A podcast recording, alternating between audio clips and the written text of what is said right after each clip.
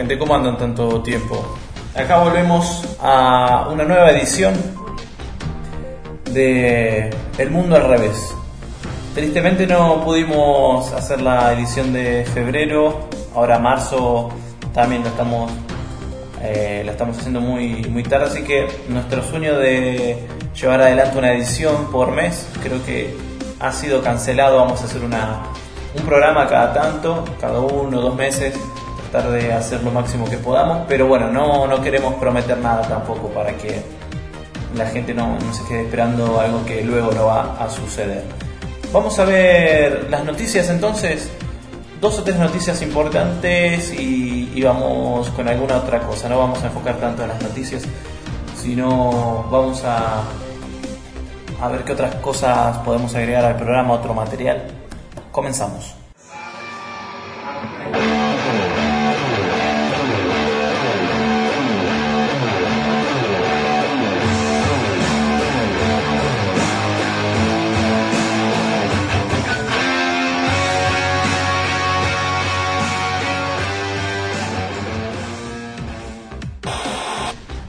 Principal noticia en los medios de comunicación brasileros. Vamos a ver aquí. Dice, bueno, Temer cayó preso, está en prisión por casos de corrupción.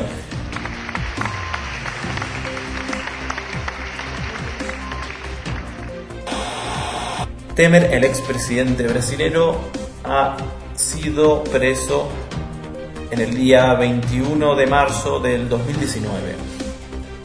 Eh, y bueno, vamos a ver qué sucede. Fue preso por la causa del lavallato y vamos a ver aquí un artículo de la Folia G São Paulo. Dice, Temer se recusa a cenar en la primera noche preso y ahora intenta evitar eh, sus declaraciones a la PF, a la Policía Federal, no va a declarar. Eh, dice, Temer está en el tercer piso del predio, en una sala de 20 metros cuadrados, que fue improvisada para recibirlo. El lugar tiene baño privado, ventana, aire acondicionado, frigobar, sofá y mesa de reunión. Una cama de soltero fue providenciada y una televisión también será llevada al lugar. Miren ahí las condiciones tan deprimentes de la prisión de Temer, pobre. Parece que se queda en un hotel más que en una prisión. A la noche agentes le ofrecieron comida al expresidente, pero no quiso cenar. Recibió una visita del exministro de la Secretaría de Gobierno, Carlos Marum, uno de sus más fieles escuderos, quien dijo que él está tranquilo, sin embargo, triste. Temer está tranquilo, pero está triste. Eh, bueno, el menú del, del desayuno de la mañana no fue informado, dice aquí en el periódico, que está bastante queriendo saber cómo, cómo es la situación de Temer. En prisión, que la situación de Temer parece que está en un hotel de 5 estrellas más que en una prisión. Otro artículo sobre la misma noticia del periódico, mejor dicho, más que periódico, el portal El Destape, super ultra kirchnerista, Cuca y todo lo que ya sabemos que van a decir. Eh, dice, Michel Temer preso, detuvieron al expresidente de Brasil por corrupción. La decisión la tomó el juez Marcelo Bretas de la Justicia Federal de Río de Janeiro. El expresidente Michel Temer irá a la cárcel por el escándalo de corrupción en Brasil conocido como Lava Jato. El juez federal de Río de Janeiro, Marcelo Bretas, ha determinado la detención del expresidente brasileño según confirman medios cariocas. Desde el miércoles 20, la Policía Federal brasileña eh, intenta rastrear y confirmar la ubicación de Temer sin tener éxito. Parece que ayer lo encontraron. Por eso, la operación prevista para las primeras horas de la mañana de este jueves se retrasó y será detenido en las próximas horas. Digamos que el artículo este estaba anticipando la detención de, de Temer. La Fiscalía llegó a solicitar dos veces ante la Corte Suprema la apertura de juicios por corrupción contra Temer, pero el Congreso se negó a autorizar los procedimientos. Digamos que eh, los juicios por corrupción y la detención eran eh, una era cuestión de tiempo. Eh, iban a suceder cuando él dejara de ser presidente. Dice así todas las causas en su contra dependían de la pérdida del fuero privilegiado con el fin de su mandato Temer fue clave en el andamiaje que llevó a Lula da Silva a prisión, en sacar a Dilma Rousseff de la presidencia y poner en el poder a Jair Bolsonaro, el presidente del fascismo en Brasil. Bueno, vamos a ver cómo anda todo por Argentina. Dice, masiva marcha a tribunales en apoyo al juez Alejo Ramos Padilla. Después del pedido de destitución por parte del gobierno, cientos de personas se movilizaron en defensa del juez federal de Dolores. Masivo respaldo de una multitud de personas se dio frente al Palacio de Tribunales en el centro porteño para apoyar al juez federal de Dolores, Alejandro, disculpe, Alejo Ramos Padilla, que investiga una red de espionaje ilegal que involucra al extorsionador Marcelo D'Alessio y al fiscal Carlos Stornelli. El gobierno de Mauricio Macri impulsa su remoción a través de una denuncia que ingresó al Consejo de la Magistratura. La movilización tuvo lugar en Talcahuano y Lavalle frente a tribunales y, en paralelo, en la ciudad de Dolores desde la Plaza Castelli hacia el edificio del Juzgado Federal. Esta semana el gobierno formalizó el pedido de destitución del juez de Dolores ante el Consejo de la Magistratura, según esgrimieron su exposición en la Comisión de Libertad de Expresión de Diputados. Careció de imparcialidad y demostró no haber observado en forma alguna el deber de objetividad que la ley impone. Vamos a ver más o menos entonces quiénes son estos personajes. Eh, Marcelo D'Alessio es el principal eh, personaje de esta historia.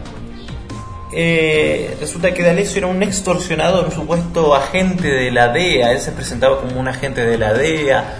Ahora parece que está relacionado con la CIA, con Estados Unidos, con la embajada. No se sabe bien. Él decía que sí, que estaba relacionado con los Estados Unidos que era un agente norteamericano, pero bueno, desde la embajada los desmintieron, obviamente si él fuera un, funcionario encubierto no, no, lo van a admitir. Al mismo tiempo que mm, este, este personaje, Marcelo D'Alessio, hacía estas declaraciones, se presentaba como un, un miembro de la DEA, un enviado de los Estados Unidos, eh, también confesaba a todos los, extorsionados que él, a, quien él llegaba, eh, les decía que trabajaba codo a codo con Carlos Stornelli, un fiscal que es muy cercano al gobierno de Mauricio Macri y tiene causas muy importantes como la causa de las fotocopias de los cuadernos que involucran a, a la oposición, principalmente a Cristina Kirchner. ¿no? la principal opositora al gobierno macrista. D'Alessio dice que trabajaba para Carlos Estornelli, que trabajaban juntos y que entre los dos armaban causas, extorsionaban a empresarios y a diferentes personas a cambio de ciertas declaraciones, ¿no? en contra obviamente de la oposición, de los opositores al gobierno y a los intereses de los poderosos. Y también espiaba y realizaba informes sobre periodistas y diferentes personajes eh, conocidos de Argentina, periodistas, personas de, la política y demás. ¿Qué ha sucedido entonces? Se ha destapado la olla y D'Alessio junto con Stornelli han quedado bajo la lupa. Y el gobierno de Macri, por supuesto, intentando ensuciar el trabajo de el juez Ramos Padilla, quien está investigando todo esto. Eh, lo están tratando de ensuciar y de alejarlo de la causa porque por lo visto es un juez neutral que no va a ser funcional a los intereses del macrismo ni de las grandes corporaciones ni, ni bueno ni de ni del poder quien gobierna hoy el país. Hola Hugo ¿qué tal? Franco Misraji lo saluda. Su nombre figura eh, dentro de los archivos de, las carpetas que estaban... Eh, exactamente. Lo estaban espiando. Sí, pero hace rato que no, a nosotros hace rato que no vienen. ¿Usted dice que Pato Burri y Arito lo mandan a espiar? Todo, todo, desde, hace rato. Eh, y, está todo, toda la gente del Mozart, toda la gente de la CIA, todo, toda esa gente es la que está haciendo a a, mí, a Pablo, está presionando a, los detenidos de las barras, presionando a los detenidos de la barra para este, que declaren algo en contra nuestro. Y, y, los presiona porque ellos mismos le dicen a la familia, la familia nos cuenta a nosotros, que eh, decía algo de, decía algo de los en contra de los moyanos y salir entre 48 horas. Y, los tipos los presionan, los aprietan. Hay unos muchachos que dicen, no, yo voy a decir, ni los conozco en algunos casos, pero están, trabajando sobre eso, está, claramente advertido eso, eh, hemos hecho la denuncia, y bueno, y eso es el gobierno que, así se maneja el gobierno en todos los ámbitos. Usted, me, dijo recién que la CIA y el Mossad los espía también. Sí, bueno, responden a ellos, todo, todo, todo. Bueno, la, señora, la señora, esta señora tan prudente para hablar, que, tiene una línea de conducta, este, la señora Carrión. Nos decía que ella, eh, cuando le decían que trabajaba para la CIA, dice que era del Departamento de Estado, no era o sea, acá, acá estamos manejados por, por, esa por esas instituciones, mejor dicho, estamos manejados por, por los países que dominan, Estados Unidos, bueno, sumado a... ¿Usted, la, usted la, ve a, la ve a Carrió como un agente de Estados Unidos? Claro, sin ningún tipo de duda, sin ningún tipo de duda. Y bueno, esto es lo que eh, aplican todos estos sistemas para toda la gente que que como es que que, está en contra de ellos, que no, que, no comparte, ¿no es cierto? Y que, y que tiene la, la fortaleza o la, la, decisión de decir la verdad y no apartarse del lugar donde ha sido designado para defender los intereses, en este caso, de los trabajadores, ¿no es cierto? Entonces, todo eso, para, para ellos, todos nosotros somos enemigos. Este, y bueno, estamos sufriendo la, la, la, la presión ¿no es cierto?, con denuncias, todos los días denuncias y nuevas, que Pablo se repartía los choripanes con el rebote Alba. Y además lo más importante, me parece a mí, es que está siendo respaldado por la sociedad. Bueno, lo de anoche fue impresionante. Claro, yo creo que es una causa que ya ni siquiera le pertenece al juez Ramos Padilla, le pertenece a la sociedad. Y me parece que los ciudadanos están asumiendo como propio esta investigación porque se dan cuenta que si no se termina con esta mafia, esta mafia termina con el Estado de Derecho, que es de alguna manera decir que termina con la democracia. La investigación avanza, el juez estuvo ayer en el Parlamento nuevamente por segunda vez, algo que me parece más que sano, porque es un cambio de paradigma que termina con el secretismo. Confirmó y afirmó que está investigando una red de espionaje ilegal que se, que se dedicaba a practicar inteligencia, contra inteligencia, fabricar causas judiciales, implantar testigos falsos, coaccionar personas para que se prestaran a ser arrepentidos forzosos. Ya te diría, mira, que el caso Estornelli ha pasado a un segundo plano. Totalmente. Eh, acá lo que está a la vista es un sistema, un sistema que se ha implantado y que tiene como objeto, en primer lugar, la persecución política y como consecuencia de eso también la extorsión económica. Pero si uno hace todo un recorrido se da cuenta de que efectivamente este es un sistema. Un sistema que hoy aparece en cabeza de D'Alessio, pero que en realidad está mucho más allá de D'Alessio no estamos frente a una organización meramente paraestatal que nadie explica cómo está financiada o si le paga a algún filántropo.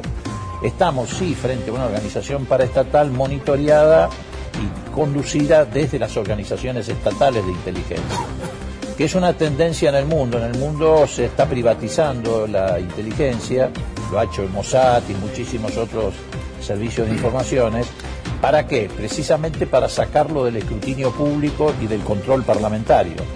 Y es lo que hicieron acá. Meses después de que Macri asumió, de entrada las operaciones sucias las empezaron a hacer en la AFI. Y después dijeron, no, vamos a tratar de sacar esto afuera porque nos puede traer problemas por el escrutinio público, por el control parlamentario. Empiezan mucho antes cuando inventan todas esas causas judiciales previas, como bueno, el tema del memorándum con Irán, claro, bueno. este, el dólar futuro. Pero eso era, la, eh, digamos, parte del esquema para la llegada de Macri Exactamente. La operación Edascar, que la confiesa Barrio Nuevo por televisión, dice lo tuvimos secuestrado este, bajo amenaza de que lo iban a matar a El este, con la nata. Esa metodología viene de antes, sobre todo... Lo de, las cuentas de Máximo y Nilda Garré, también. Eso viene de antes, básicamente impulsado por los fondos buitres, que financiaron eso. Nosotros vimos en Londres un manuscrito que hizo Alexander Nix en una charla que tuvo con Paul Singer, donde se encargaba lo que después se llamó en la audiencia pública del Parlamento británico la campaña anti-argentina, anti-kirchnerista. Anti-kirchnerista, me acuerdo. Ahora, esa metodología después se instala ya con la protección estatal. Por eso le responde D'Alessio Bogoliuk. No es único jefe, el otro jefe que tiene en materia de política internacional es Montoto porque lo que también ha ocurrido es que la inteligencia nacional ha resignado los objetivos geopolíticos y estratégicos y los ha subordinado a los objetivos estratégicos de Estados Unidos e Israel. Es decir, Argentina ya no tiene inteligencia nacional propia, vinculada a sus intereses nacionales. Pero, perdón, ¿hay un vínculo directo con el Estado de Israel? ¿Eso está comprobado? Pero absolutamente. Bueno, es, eh, ¿Hay documentos?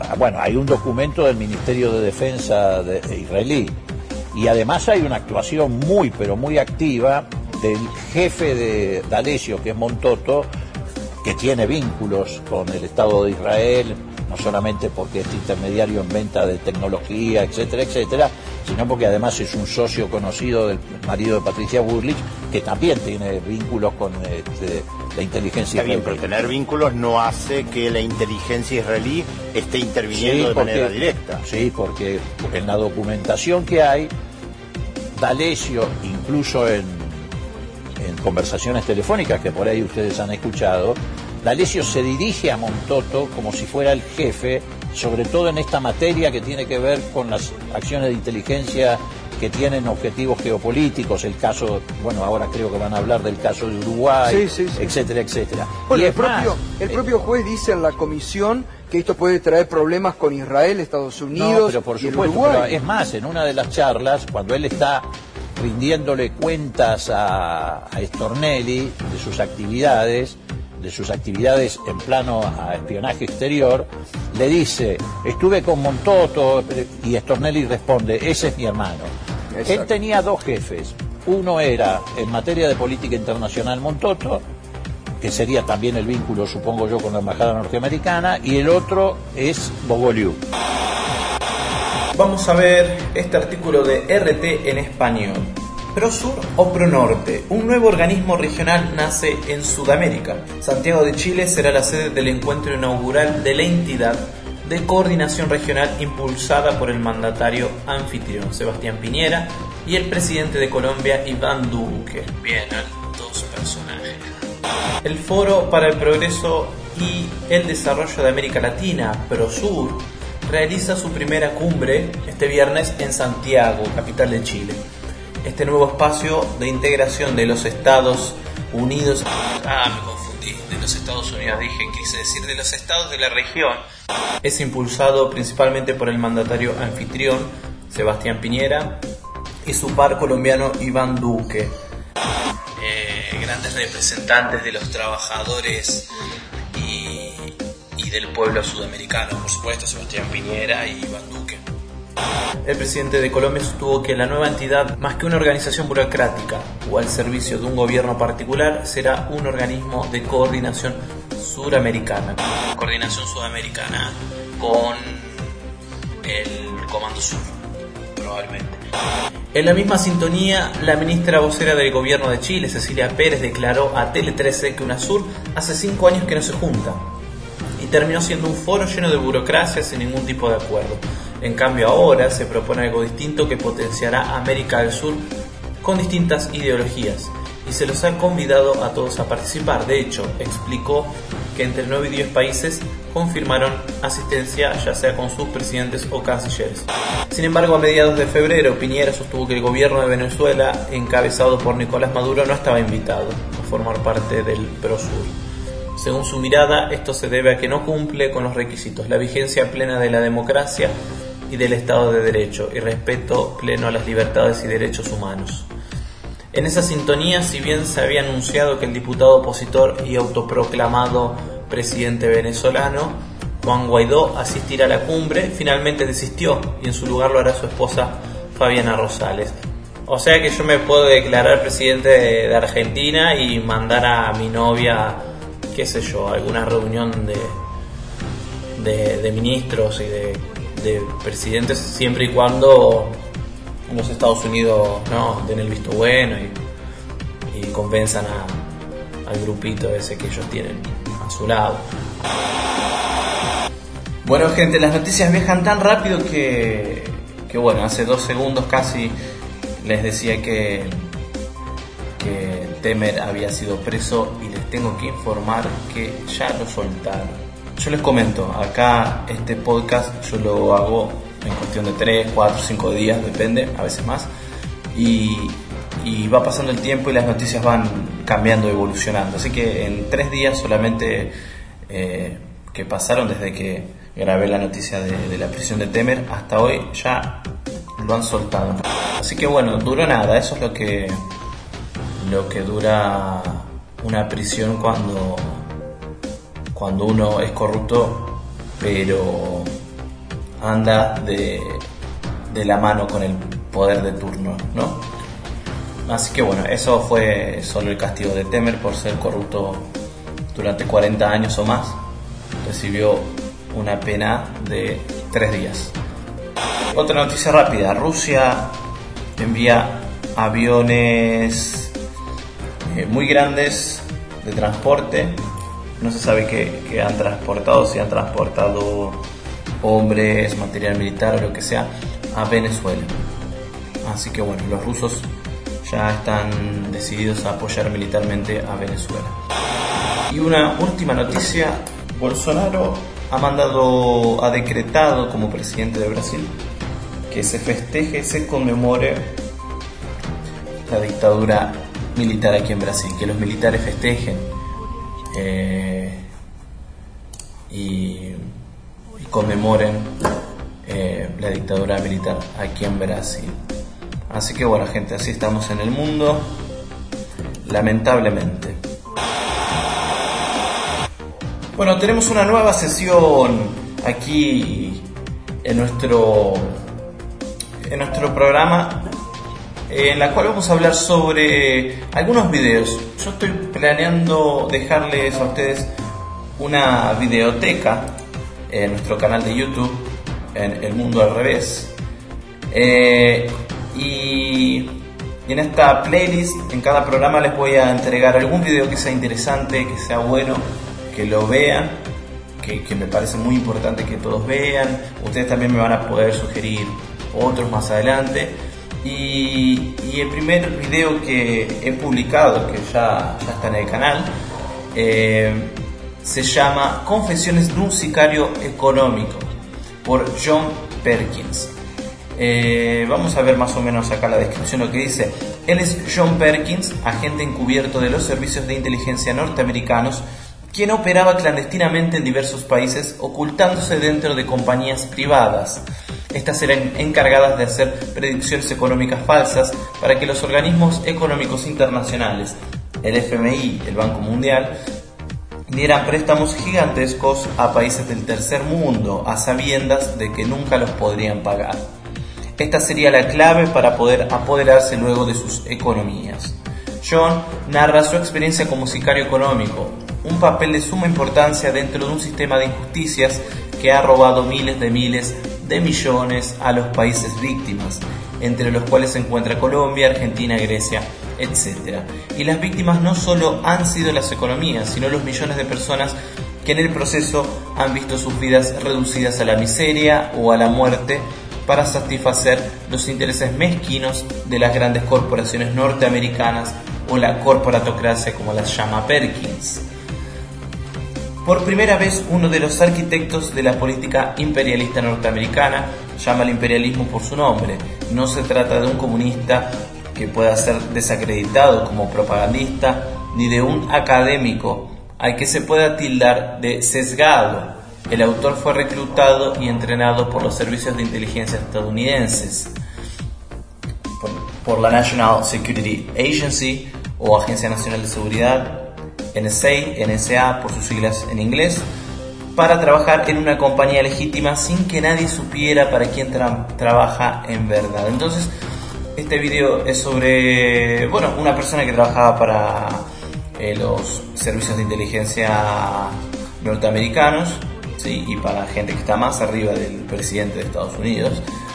Eh, y, bueno, el objetivo de él era corromper los gobiernos, eh, ofrecer deudas, préstamos, ¿no? que, se transformaban en deudas a los gobiernos para que luego estos no los puedan pagar. Es lo que siempre hizo el FMI y el Banco Mundial. Y luego comenzar con la extorsión, em, hacer que se privatice los, los servicios públicos, que se regalen los recursos naturales, etcétera, etcétera. Quiero que que vean este video, es muy interesante, se los dejo en el canal y van a ver cómo funciona este sistema que por lo menos en Argentina nos ha afectado desde el comienzo de nuestra historia. Así que bueno, entonces el video lo pueden encontrar en el link acá en la descripción de, del video en YouTube. Y bueno, entrando directamente al canal pueden ir a Videoteca, el playlist que, voy a hacer y ahí pueden encontrar el video Sicario Económico. Les dejo el link aquí abajo. Así que les mando un abrazo y terminamos aquí con el programa. Hasta la próxima.